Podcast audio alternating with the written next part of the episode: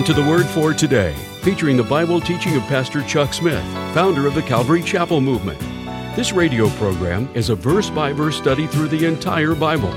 And on today's edition of the Word for Today, Pastor Chuck continues with the laws of redemption as we pick up in Leviticus chapter 25, verse 25. And now, with today's message, here's Pastor Chuck. The elders and the cherubim came forth with the golden vials full of odors, which are the prayers of the saints, and they sang a new song, saying, Worthy is the Lamb to take the scroll and loose the seals. For he was slain and hast redeemed us by his blood out of all the nations and tribes, tongues, and peoples, and has made us unto our God a kingdom of priests, and we shall reign with him on the earth. Oh, how I long for that day when I'm standing there at the throne of God singing that glorious song of the redeemed and the worthiness of Jesus Christ. So, this, this law was put in here for your benefit, that you might understand just exactly why Jesus became a man, why it was necessary that he become a man in order that he might be a kinsman redeemer. And so, there in chapter 25, you'll find it fascinating in that regards. You might want to look at it more carefully. Chapter 26, again, God establishes the fact that they are to worship Him. They are not to have idols or graven images or standing images. Set up any image of stone in the land to bow down to it, for I am the Lord your God. Ye shall keep my Sabbaths and reverence my sanctuary. I am the Lord. Now, God says, if you will walk in my statutes and keep my commandments and do them. Walk, keep, do. Some of the commandments of God involve our walk, some of them command our actions, and some of them uh, are just sort of negatives, the things that we are to keep and to keep from. So, God is now laying out if you will do this, if you will obey, if you will walk, if you'll keep, this is what I'm going to do. God lays out the conditions of blessings. I want to bless you. These are the rules or laws that I have given, the laws of prosperity and all. And if you will keep them, this is what's going to happen to you. I will give you rain in due season. The land shall yield her increase. The trees of the field shall yield their fruit. Your threshing shall reach to the vintage. The vintage shall reach to the sowing time, and ye shall eat your bread to the full and dwell in your land safely. So I'm going to just bless you and prosper you in the land. You're going to have plenty of food, plenty of crops. The seed will last clear over to the sowing time, and you'll eat bread till you're full. Not only that, I will give peace in the land, and ye shall lie down, and none shall make you afraid. Not only that, I will rid the evil beast out of the land, neither shall the sword go through your land. So we'll give you peace in the land, lying down, not being afraid, the sword not passing through the land. And ye shall chase your enemies. I'll give you power. And they shall fall before you by the sword. And five of you shall chase a hundred, and a hundred of you shall put ten thousand to flight. Remember the story of Gideon? 300 fellows routed the Midianites, 132,000 of them. And your enemies shall fall before you by the sword. For I will have respect unto you and make you fruitful and multiply you and establish my covenant with you. That verse refers to your children. You're going to have beautiful families, grandchildren. You'll be fruitful and multiply. And again, the promise of plenty ye shall eat the old store and bring forth the old because of the new. In other words, your crops will, will last over and you'll, you'll still be eating from last year's crops when you've already harvested this year's. And I will set my tabernacle among you, so God's presence is promised. My soul shall not abhor you. I will walk among you and will be your God, and ye shall be my people. What a beautiful national privilege is offered now to these people. The blessings of God abundantly, peace in the land, power for the people, the posterity being blessed, and beyond all this, God's presence dwelling there in the midst of the people, God walking with them and dwelling with them. What more could any people desire or want? And the only condition is that now that you have my statutes, walk in them. Now that you have my commandments, just keep them. And you'll have all of this. Now, these things that God is promising the prosperity, the peace, the power these are the things for which men are seeking today. But Jesus pointed out the folly of seeking these things.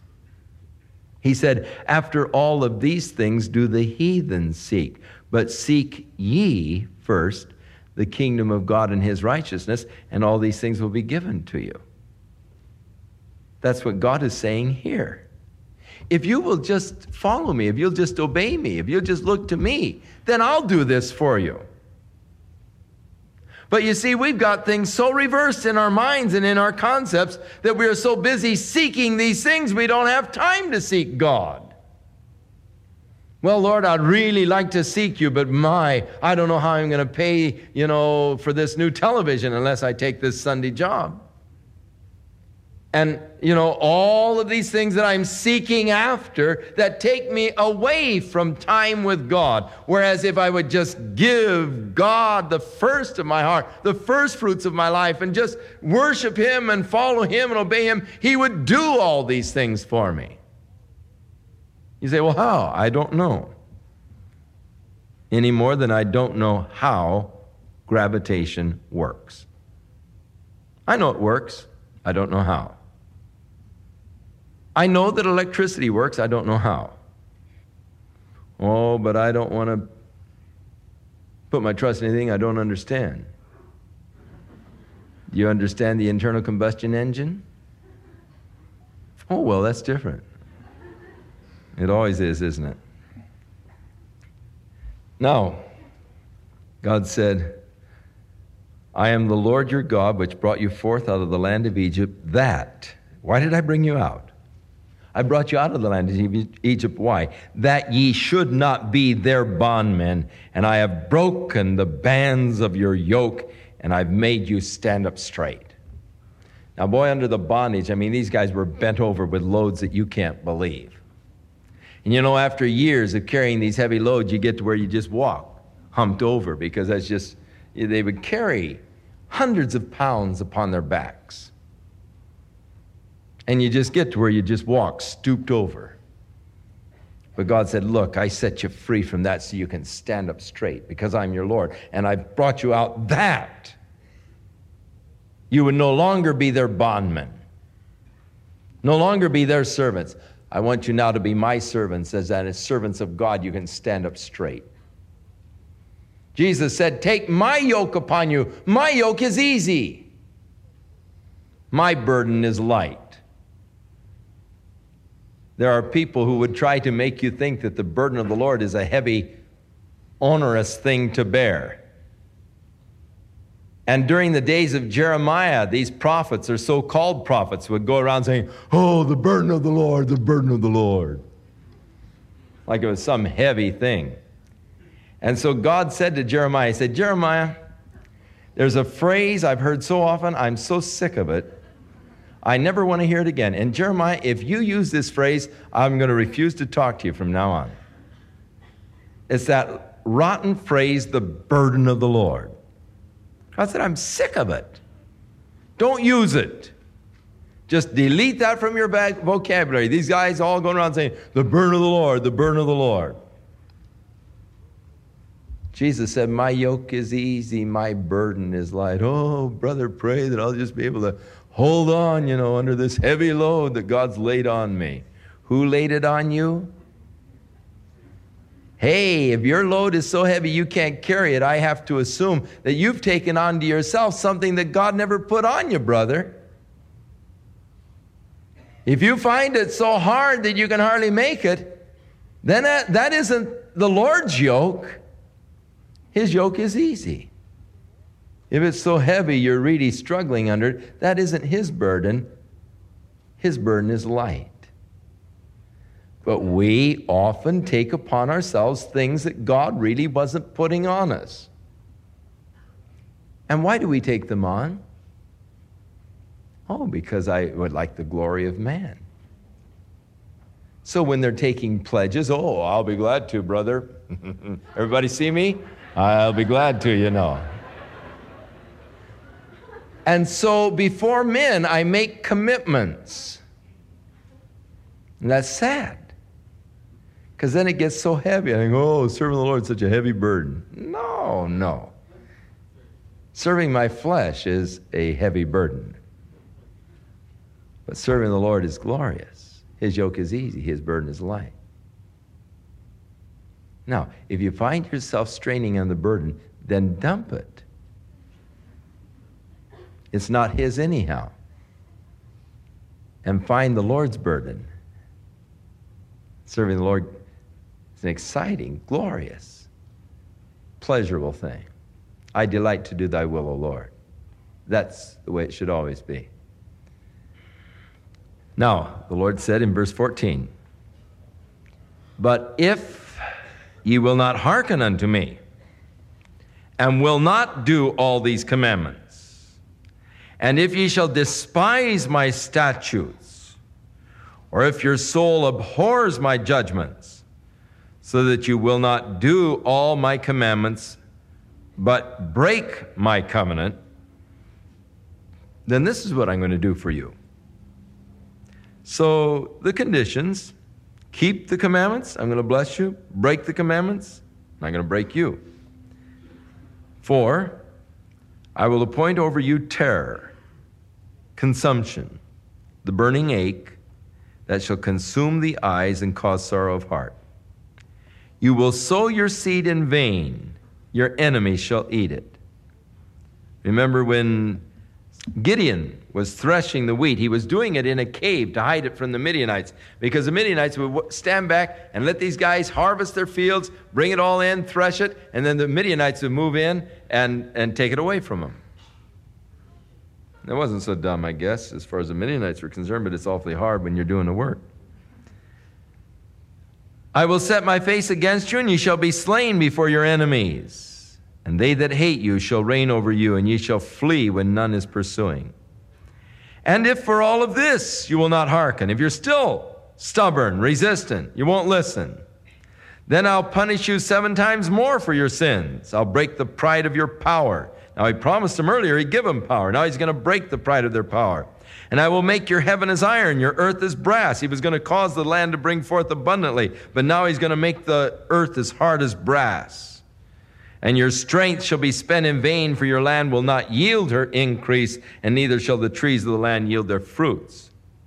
And if you continue to walk contrary to me after this, and you will not hearken to me, then I will bring seven times more plagues upon you according to your sins. And I will also send wild beasts among you, which shall rob you of your children, and destroy your cattle, and make you few in number.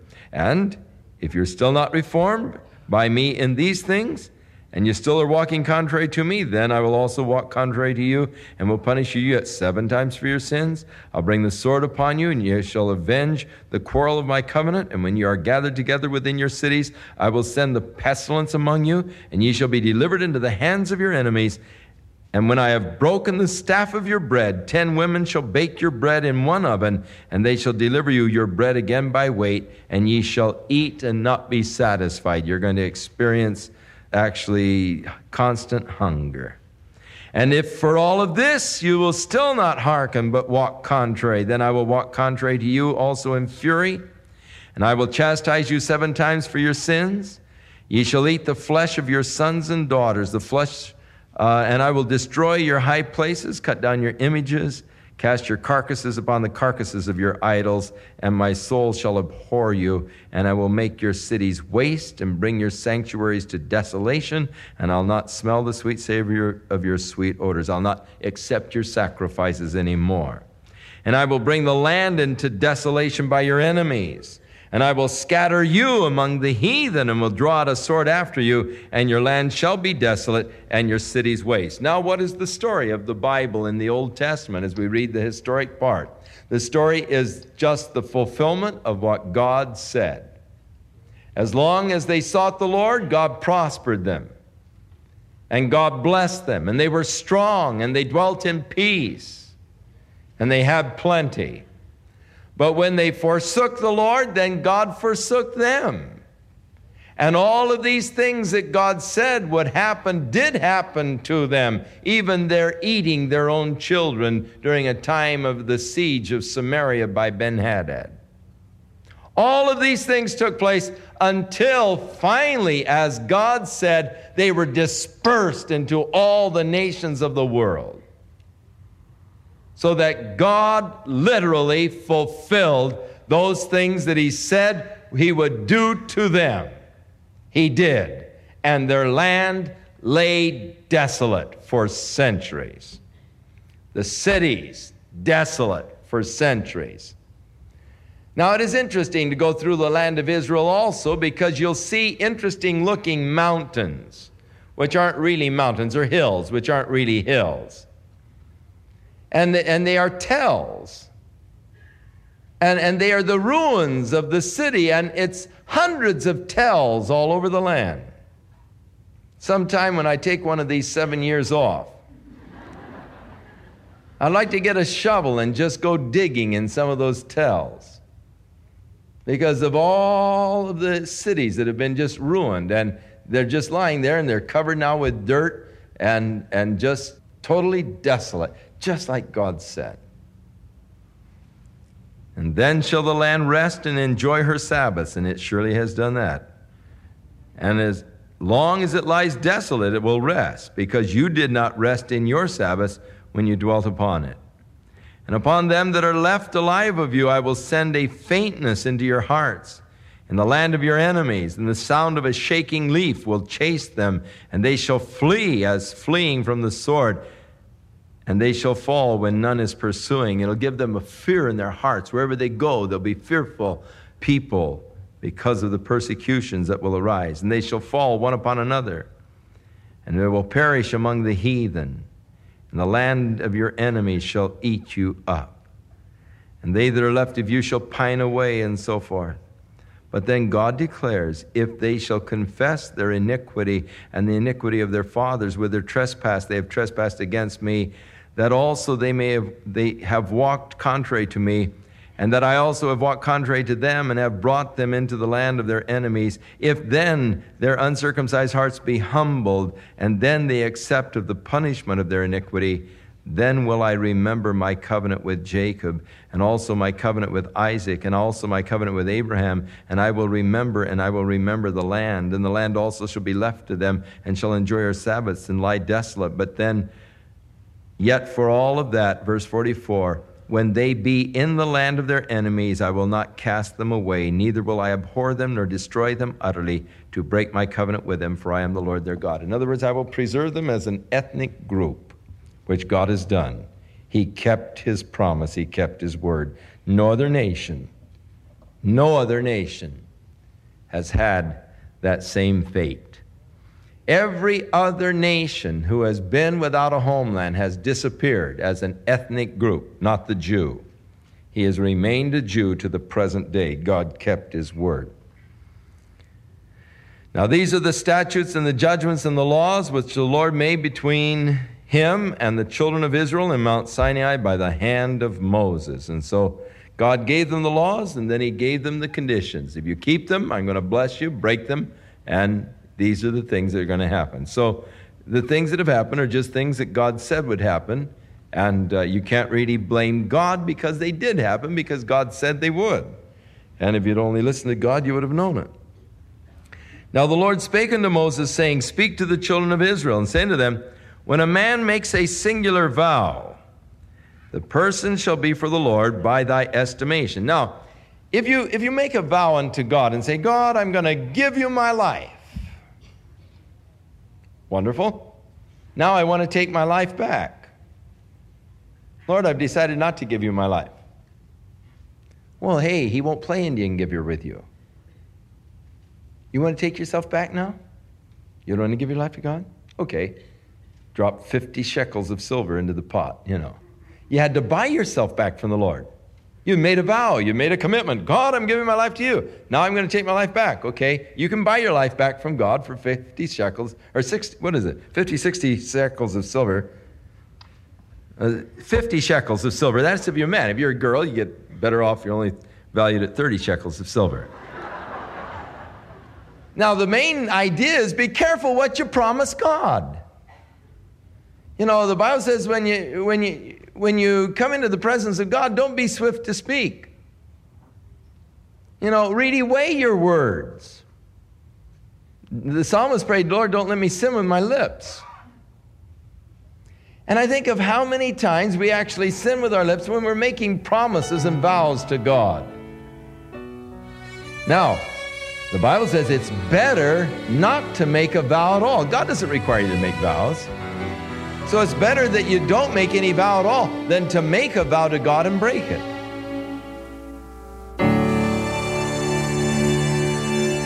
We'll return with more of our verse by verse Bible study in the book of Leviticus on our next broadcast as Pastor Chuck continues to teach through the Bible, and we do hope you'll make plans to join us. But right now, if you'd like to order a copy of today's message, simply order Leviticus 25 through 27 when visiting thewordfortoday.org. And while you're there, be sure to browse the many additional biblical resources by Pastor Chuck. You can also subscribe to the Word for Today podcast or sign up for our email subscription. Once again, that's thewordfortoday.org. For those of you wishing to call, our toll free number is 1 800 272 WORD, and our office hours are Monday through Friday, 8 a.m. to 5 p.m. Pacific Time. Again, that's 1 800 272 9673. If you prefer to write, our mailing address is The Word for Today, P.O. Box 8000, Costa Mesa, California 92628. And now, on behalf of The Word for Today, we'd like to thank all of you who share in supporting this ministry with your prayers and financial support. And be sure to join us again next time as Pastor Chuck continues his verse by verse study through the Bible. That's right here on the next edition of The Word for Today. And now, once again, here's Pastor Chuck. May the Lord be with you and bless you this week. May He watch over your lives and keep you in His love. May you abound in the love of Jesus Christ as God works in you His perfect work of love and grace. May God grant that you have just a special week of enjoying the goodness and the fullness of God and His love. In Jesus' name.